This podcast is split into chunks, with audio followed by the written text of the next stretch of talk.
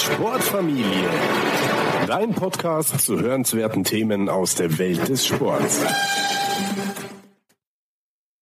Wie wir unseren Geist stärken, Ängste abbauen und die Gesellschaft vereinen können. Das Glück hängt im hohen Maße von der Qualität unserer persönlichen Beziehungen und der Gesundheit unseres Geistes ab. An beiden Fronten scheinen wir jedoch seit einigen Jahren Rückschritte zu machen. Erstens. Wir leben in größerer Sicherheit als je zuvor, aber Angstzustände und Depressionen haben in Deutschland stark zugenommen, insbesondere bei sehr jungen Menschen. Zweitens. Wir haben heute mehr Kommunikationsmittel als jemals zuvor, fühlen uns aber immer isolierter und gespaltener. Wie bei allen komplexen Problemen wäre es ein Fehler, dies einem einzigen Faktor zuzuschreiben. Aber ein 2019 erschienenes Buch von Jonathan Haidt, ein amerikanischer Psychologieprofessor, und Greg Lukaniow, ein amerikanischer Journalist, Autor und Aktivist, untersucht einige der Dinge, die wir aktuell falsch machen und gibt Empfehlungen für Verbesserungen.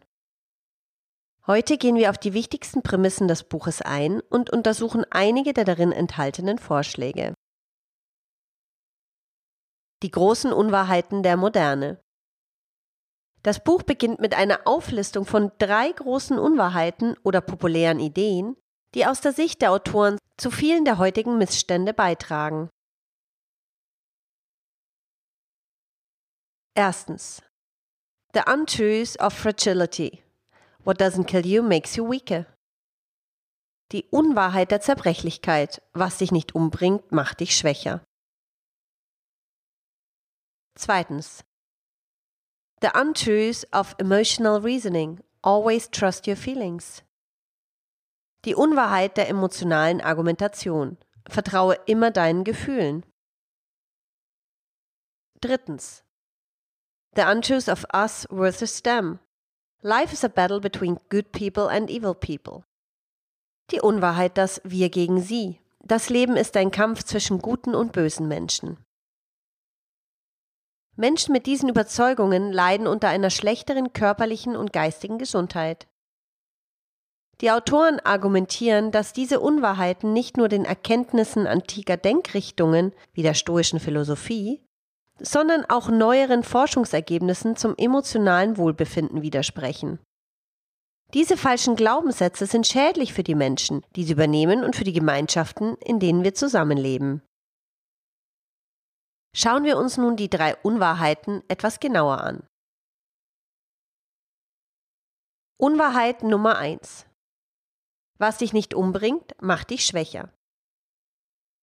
Unsere Vorfahren führten ein viel härteres und gefährlicheres Leben als wir. Jede Generation versuchte, den Nachkommen eine etwas bessere Welt zu hinterlassen. Dieser Schutzinstinkt verbesserte allmählich die Lebensqualität für die Jüngsten und verringerte Risiken und Unfälle. Doch mehr Schutz ist nicht automatisch immer besser. In dem Maße, wie die Anforderungen, denen wir ausgesetzt sind, abnehmen, sinkt auch unsere Toleranz gegenüber körperlichen und seelischen Beschwerden. Jede neue Generation legt die Messlatte für das, was sie tolerieren kann, ein wenig niedriger. Das wiederum macht uns schwächer und anfälliger. Der Autor Nassim Nicholas Taleb erklärt in einem seiner Bücher, warum unsere Spezies grundsätzlich antifragil ist. Wir Menschen brauchen bestimmte Herausforderungen, um stärker zu werden.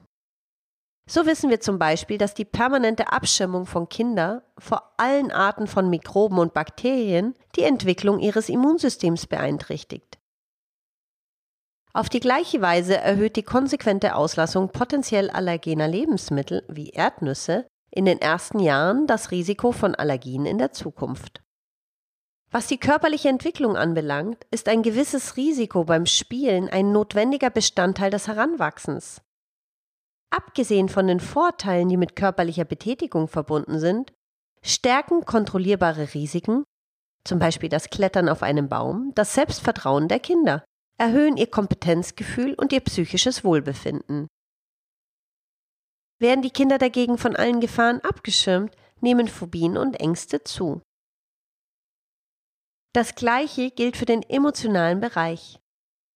Anstatt zu versuchen, unsere Kinder permanent vor Misserfolgen, Beleidigungen oder anderen Erfahrungen zu schützen, die emotionales Unbehagen hervorrufen könnten, sollten wir ihnen beibringen, damit umzugehen.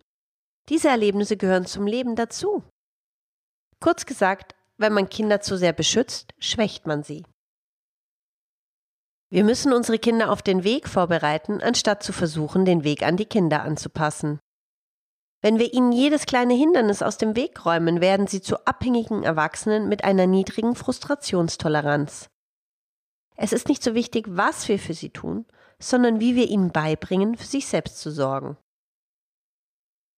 Um es mit Nassim Talebs Worten zu sagen, Wind extinguishes a candle and energizes fire. Likewise, with randomness, uncertainty, and chaos, You want to use them, not hide from them. You want to be the fire and wish for the wind. An dieser Stelle zwei offensichtliche, aber wichtige Hinweise. Einige körperliche Schäden und emotionale Erfahrungen sind in der Tat lähmend oder traumatisierend und sollten vermieden werden. Manche Risiken fördern das Wachstum, manche nicht. Erstere sind notwendig, in der richtigen Dosis, letztere unsinnig.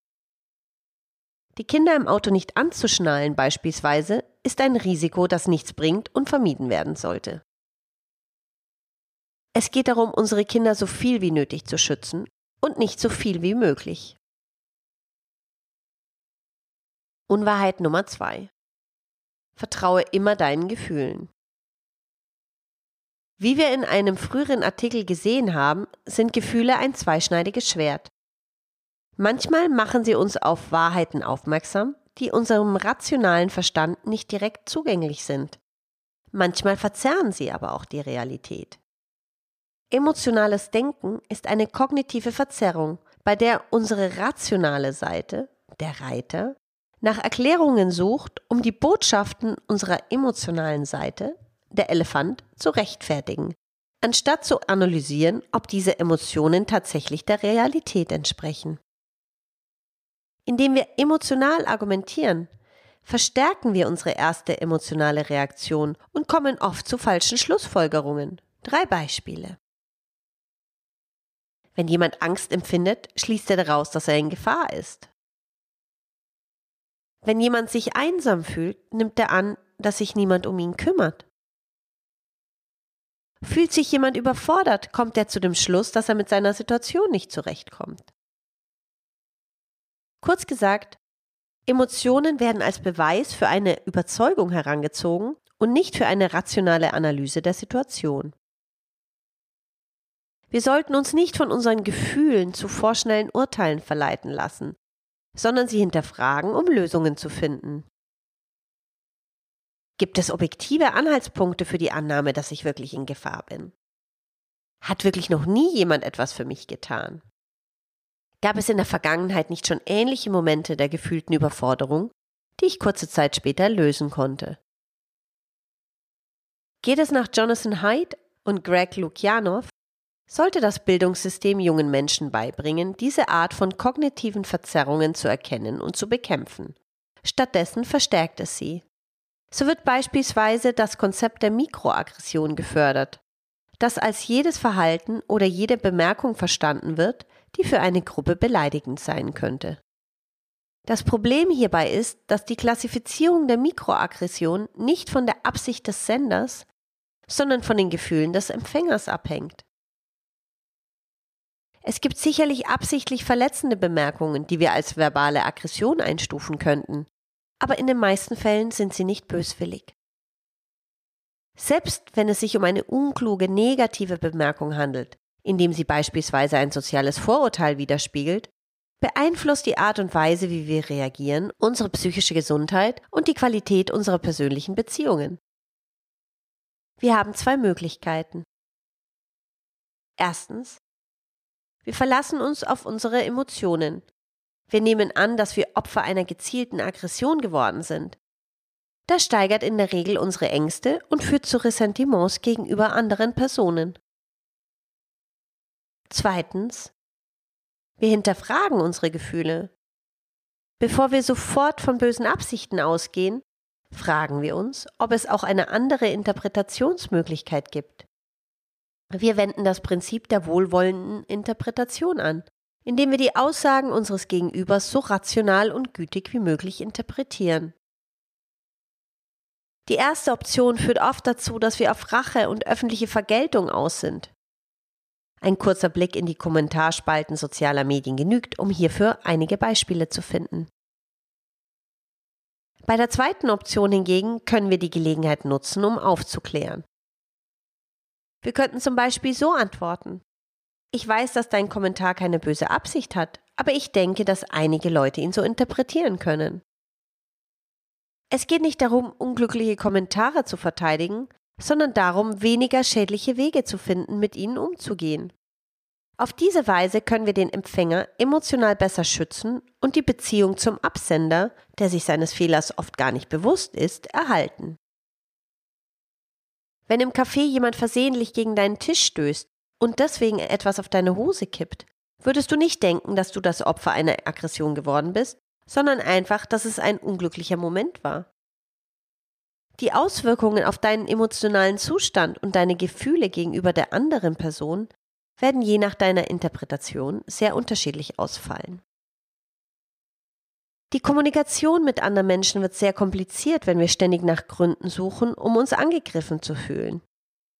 Je mehr alltägliche Interaktionen du feindselig interpretierst, desto mehr wirst du unnötig leiden und desto mehr wirst du dich isolieren.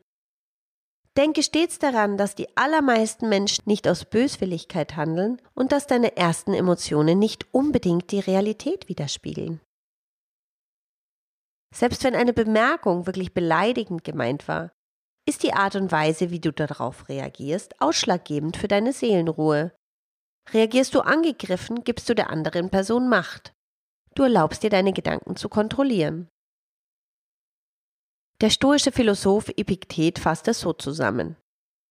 Es sind nicht die Dinge, die uns beunruhigen, sondern die Meinungen, die wir von den Dingen haben.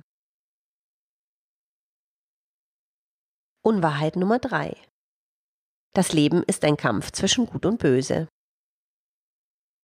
Die meiste Zeit unserer Vergangenheit lebten wir inmitten unseres Stammes, der aus einer kleinen Gruppe von Personen bestand. Die Evolution ist nicht nur die Geschichte von Individuen, die innerhalb einer Gruppe miteinander konkurrieren, sondern auch die Geschichte von Gruppen, die miteinander konkurrieren, oft unter Anwendung von Gewalt. Ursprünglich waren die Gruppen von überschaubarer Größe, was in direktem Zusammenhang zur Größe unseres Gehirns stand. Soziale Beziehungspflege erfordert einen hochentwickelten präfrontalen Kortex, der in der Lage ist, die komplexen sozialen Codes und Strukturen zu verarbeiten. Unser Platz in der Hierarchie, die geleisteten Gefallen, zu erwidernde Gefallen, der Grad der Vertrauenswürdigkeit jedes Einzelnen unsere Beziehung zu anderen Mitgliedern, die Beziehung anderer Mitglieder untereinander und so weiter. Aus diesem Grund wuchs die Größe von Stämmen mit der Entwicklung der Gehirne unserer Vorfahren und erreichte beim Menschen etwa 150 Individuen, die berühmte Dunbar-Zahl. Irgendwann haben die Menschen jedoch eine einzigartige Fähigkeit entwickelt, um diese Limitierung zu umgehen. Wir haben gelernt, Geschichten zu erfinden. Wie Yuval Noah Harari in seinem Buch Eine kurze Geschichte der Menschheit erklärt, erfanden wir Götter und Mythen über unsere Vorfahren, woraus in der Folge Religionen und Nationen entstanden. Diese gemeinsamen Überzeugungen führten dazu, dass wir nicht mehr ausschließlich auf die Interaktion innerhalb unserer unmittelbaren Gruppe begrenzt waren, sondern eine Basis mit Millionen von Fremden hatten. Wenn jemand an denselben Gott wie ich oder an dieselbe Nation wie ich glaubt, ist er wie ich. Diese Geschichten ermöglichten es, große Gruppen zusammenzuhalten. Die Geschichten ermöglichen aber auch, viele Menschen zu manipulieren, indem wegen unbedeutender Differenzen eine Gruppe oder Nation gegen eine andere ausgespielt wird, oft zum Vorteil einer kleinen Elite. Fast alle Gesellschaften haben Geschichten entwickelt, in denen ihre Helden und Götter gepriesen werden, während die der anderen verachtet werden. Stammesdenken neigt dazu, die Menschen zu spalten, wir gegen sie. Um auf die Gegenwart zurückzukommen, unsere Gesellschaft ist mittlerweile in zahlreiche Gruppen gespalten. Von politischen Parteien bis zu Fußballmannschaften, von Ethnien bis zu sexuellen Identitäten. Diese Vielfalt ist nichts Schlechtes, solange wir nie vergessen, dass uns Menschen viel mehr eint, als uns trennt. Der Kampf für die Rechte einer Gruppe ist eine edle Sache, aber nur, wenn er unter Berufung auf die gemeinsame Menschlichkeit geführt wird. Eine Gruppe aus historischen oder biologischen Gründen zu benachteilen, ist dagegen ungerecht und verwerflich. Leider machen einige sozialen Bewegungen und Gruppen genau das. Sie betonen ständig die Unterschiede und verankern bei ihren Anhängern ein starkes Stammesdenken und den Wunsch, Rache zu nehmen für die erlittene Ungerechtigkeit. Auf diese Weise vermehren sich Verhaltensweisen und Worte, die Aggression ausdrücken. Alles wird zu einem Kampf zwischen Unterdrückern und Unterdrückten. Dies ist ein perfektes Rezept, um das Zusammenleben zu schädigen und gegenteilige Reaktionen hervorzurufen. Wenn wir die Lebensqualität und die psychische Gesundheit der Gesellschaft verbessern wollen, müssen wir alles in unserer Macht Stehende tun, um das Stammes- und Gruppendenken abzubauen und unser Gefühl der Zugehörigkeit zur gesamten Menschheit zu stärken. Anmerkung. Auch wenn dies in dem Buch von Jonathan Haidt und Greg Lukianow nicht thematisiert wird, so sehen wir doch, dass es auch in der Welt der Gesundheit zu ständigen Konflikten kommt, die auf denselben Prinzipien der Spaltung aufbauen. In vielen Fällen ersetzt heutzutage die Ernährung die Religion und die Ideologie verdrängt die Wissenschaft. Unser Ziel sollte jedoch stets sein, unseren emotionalen Zustand und unser Zusammenleben mit anderen zu verbessern. Uns eint viel mehr, als uns trennt. Die Quellen zu allen erwähnten Studien sowie alle Grafiken und weiteren Informationen zum heutigen Artikel findest du auf fitnessrevolutionäre.de oder du schaust einfach in die Show Notes zu dieser Folge, wo du einen direkten Link zum Beitrag findest. Die Sportfamilie. Dein Podcast zu hörenswerten Themen aus der Welt des Sports.